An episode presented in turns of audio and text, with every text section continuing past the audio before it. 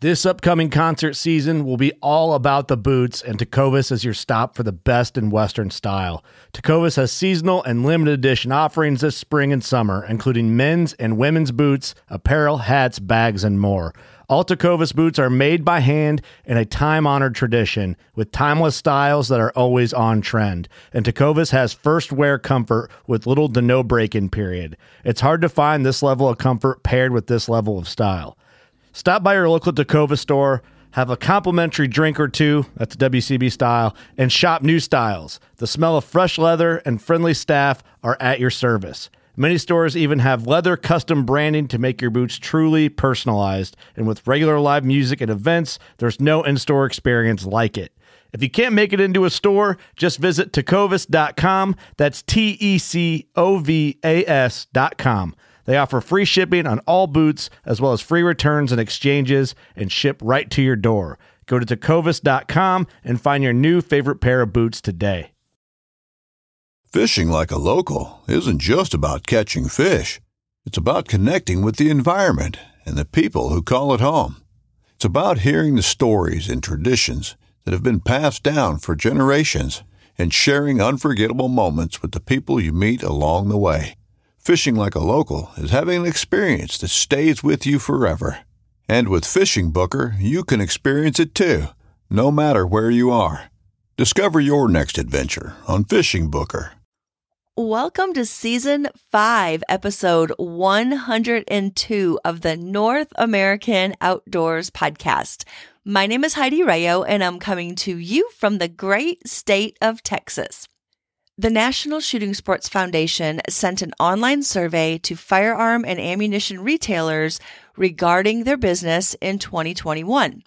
The staggering results were just posted this past January of 2022. To give a comparison of firearm sales, in 2016 was the largest jump in firearm sales at 16.7 million guns that were sold in 2016. 2020 to this date currently holds the record of 22.8 million guns that were sold in 2020. Last year in 2021, we had 18.5 million guns that were sold. The results of this survey from the National Shooting Sports Foundation indicated that of those 18.5 million guns sold, 5.4 million were first time gun buyers in 2021. This survey also indicated that almost half of these first time gun buyers were under the age of 40. Also, they found in this survey that each of these customers, the average number of firearms per person that were purchased, rounded up to about two firearms per person in 2021. Nearly 47% of these first time gun buyers in 2021 asked about training, and 43% of them actually signed up for a training class to learn how to use this brand new firearm that they just purchased. Nearly 23% of retailers indicated that the first time gun buyers in 2020 purchased another firearm in 2021 over 33% of first time gun buyers in 2021 were women. 44% of retailers saw an increase of not only African Americans purchasing firearms in 2021, but also 40% of the retailers saw an increase of Hispanics, and over 20% of retailers saw an increase of Asian Americans purchasing firearms last year. Over 18% of retailers also saw an increase of Native Americans purchasing firearms. One thing that came across loud and clear in this survey, it revealed that these new gun owners are continuing to embrace their Second Amendment rights, and nearly half of them are seeking out professional training. They want to learn more about gun safety and firearms education. These trends show that not only is there still a strong interest in gun ownership, but also that these new gun owners are interested in learning more about the safe and responsible handling, use, and storage of their firearms. These new gun owners are willing to spend extra time. They're definitely willing to spend the money. They're willing to drive further and pay for classes and training and seeking instructors who are knowledgeable in teaching them the safe way to learn all about their new interest in firearms. So, what are some of the challenges that we as firearms enthusiasts that want to embrace this new audience of firearm owners, what are some of the challenges that we face in trying to welcome them into our shooting sports world and into our hunting world? How can we hook them in, get them as excited as we are, and more importantly, keep them so they come back from year after year to keep doing the sport that we all love? How can we make sure that they have that same passion for years to come? While introducing new people to hunting and the shooting sports is a very noble pursuit, the key to saving what we all love is retaining these brand new shooters, and hopefully they're turning into hunters one day as well. A lot of hunting organizations have a mission to recruit new hunters, and they gauge their success by the number of individuals taken to the field each year. Same could be said by shooting organizations. So, a lot of um, ranges and a lot of clubs, they gauge their success by the number of memberships they have or the number of people that come through their doors every day, every week, month, and year. But how do they retain these new members? So, by sending members into the community for the very first time and taking them in and saying, Welcome to the shooting sports world and welcome to the hunting world, now you're on your own, that's definitely a, not a good model of success. These organizations oftentimes just like to be able to check another box and add the first time hunter or the first time shooter to their total numbers for the year. However, a more apt measure of success might be how many of these first time hunters or shooters returned to the field or to the organization in subsequent months and years. I've had several organizations tell me that they did their part. Now it's up to these first time shooters and hunters to advance on their own. They say this even though the organization provides no follow up resources for their quote graduates. When I've asked about the policy of some of these organizations regarding returning members, shooters, and hunters, I get some of the most curious replies. The most common and puzzling of these responses is that many of the returning hunters, especially, they just want to fill their freezers. This attitude totally ignores and rejects the notion that the participants really actually enjoy hunting, but they've not yet discovered the resources or the means to go at it alone. That is likely introducing someone to any activity that you are passionate about and then banishing them if they are successful. A major flaw with some first time hunting or shooting organizations is not understanding their customer or their needs. Not all hunters and shooters are the same. This one and done check the box policy oftentimes assumes that all hunters like deer hunting or all hunters like duck hunting. I know several hunters that are duck hunters, but they absolutely don't enjoy deer hunting to the same level, and vice versa, and so on. Same with shooters. You can't assume that everybody who shoots a handgun loves shooting Glocks, for example. But what about the rest of the handgun shooters that love their revolvers? So it's definitely not a one size fits all mold on who these people are that are coming into the shooting world and who are coming into the world of hunting. A proper recruitment and retention organization or club should give these new hunters and shooters a taste of all of the different flavors of hunting and shooting that are possible. So let's first talk about this new group of 5.4 million new gun owners from the year 2021. we know that these new firearm owners, based on the massive survey that was recently published, we know that they're out there. We know that they now have the tools that they need. And we also know that they want our help, our guidance, and our expertise. Our being those of us who are already in the shooting sports, and we can pass on some of our knowledge and skills to these new users communication is always the key to success. Meeting and engaging with this new group of firearm owners is the first step. A brand new owner of a firearm, they want the knowledge, they want the training, they want that mentorship opportunity. So going to their level and bringing bringing that skill set down to the lowest common denominator so they feel comfortable if you want to bring a new shooter out to a range for the very first time, pay attention to the environment that you're bringing this person into. It might not even concern us, or we may not even, you know, flinch or bat an eye when we get out of our vehicle at a public outdoor gun range. And what do you hear?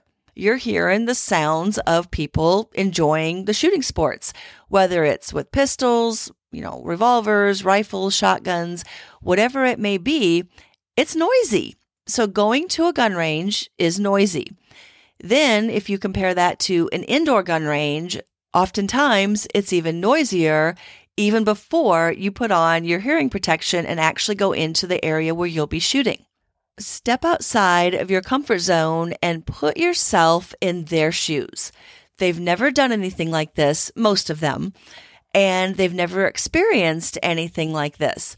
Think about how you would feel if you walked into this very strange environment with lots of noise, lots of equipment that you are not very comfortable or familiar with, and looking around the room or the range, it may appear that a lot of the people that are attending might have a lot of experience.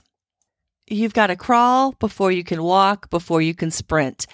And when we take a brand new firearms owner to a range setting that we have been co- comfortable with and familiar with over a long time, you're actually taking them from the ground all the way up to the sprint. So they may not be as comfortable at all in this environment like you may be. So you may have to take a few baby steps and go backwards, and maybe you start their experience in the classroom. Maybe you just have that mentorship opportunity where it's one on one or one on few, and you walk them through what to expect. You know, going through the firearm safety using posters or, you know, unloaded firearms and ammunition nowhere near indoors in the classroom you know, let them handle the firearm before they can actually go shoot it. You know, take them back to the fundamentals and the basics so they're very comfortable with what they're going to be shooting before they ever get to actually shoot it this is something that is obviously not done at the point of sale when you purchase a firearm. They do not teach you anything about, you know, the safety, the basics, the fundamentals, how to shoot, how to do any of that. You know, you might get a little lesson on gun safety and safe storage, but that's about it. So go back and really stretch out what's important to us as firearm owners in regards to safety, which is always number one.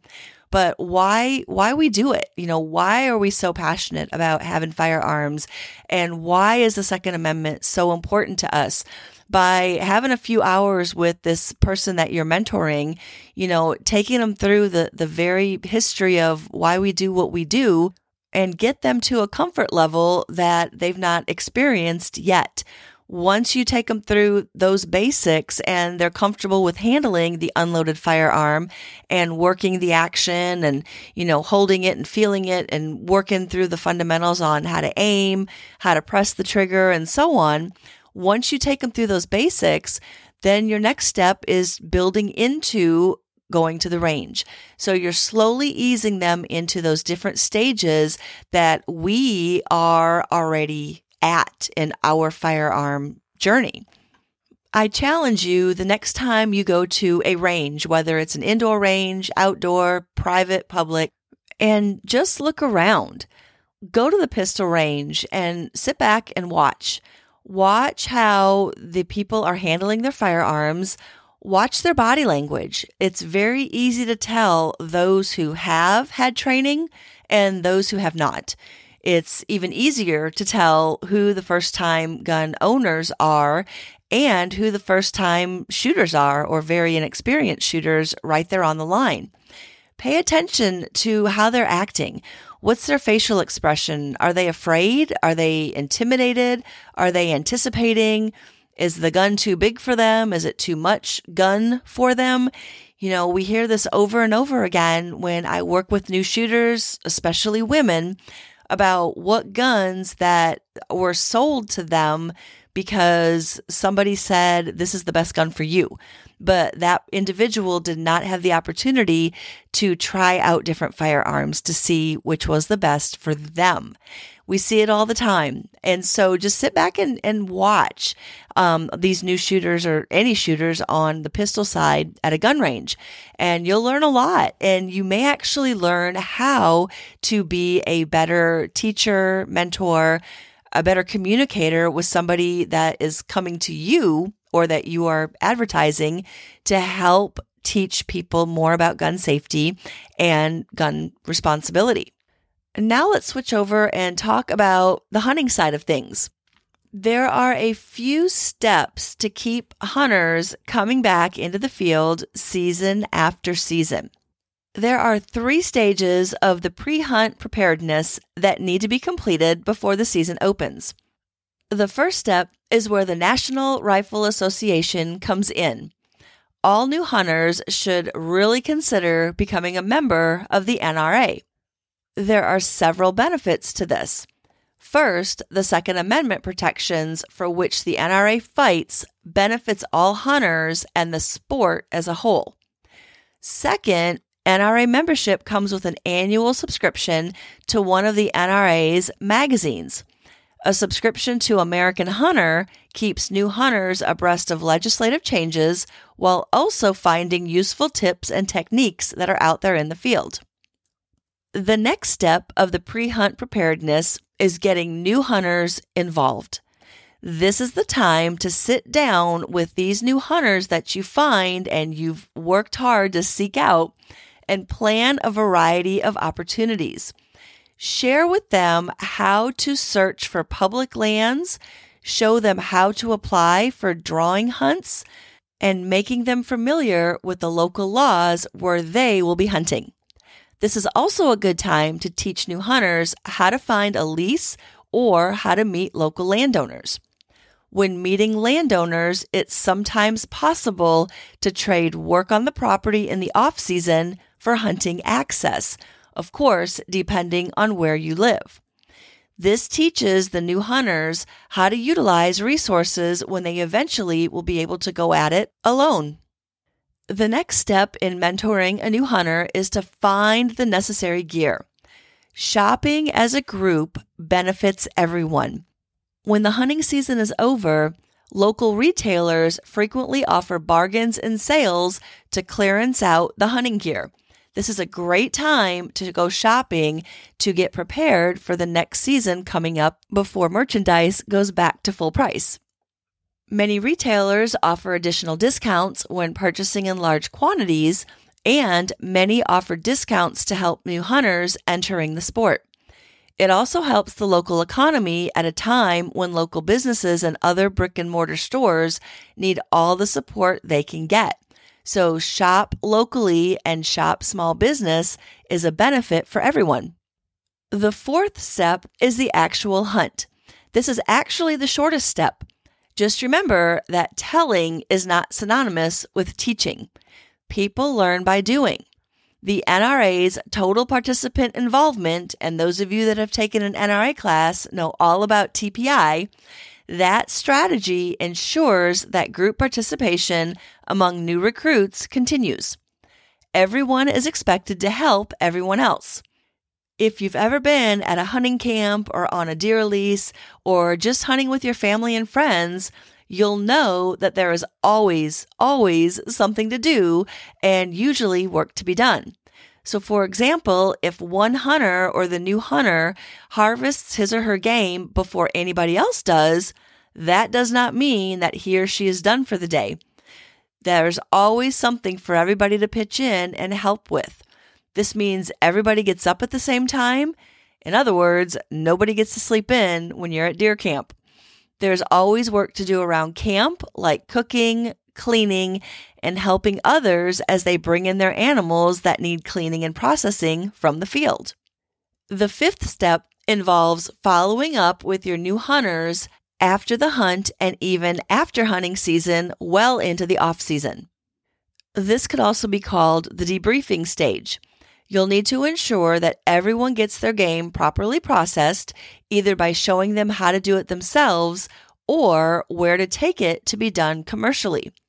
Lastly, this might be a great time to have a wild game cookout for all of the new people in your circle who've just enjoyed a hunting season to enjoy their success and to share their memories.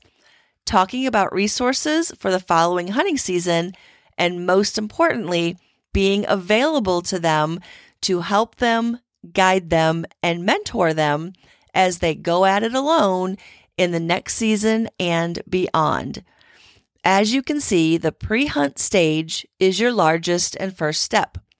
This is different from some beginning hunting organizations and clubs. As your new recruits begin planning into their next hunting season, it's time for you to start looking for the next year's crop of new hunters to be there for, to guide, motivate, and get them excited about getting into the woods and waters for the next season. There is no better classroom than the outdoors, roaming the woods and waters and creating memories that will last a lifetime. This is Heidi Rayo, and you've heard another North American Outdoors podcast. For more information, visit NorthAmericanOutdoors.org and follow me on Instagram at North American Outdoors. Have a great day.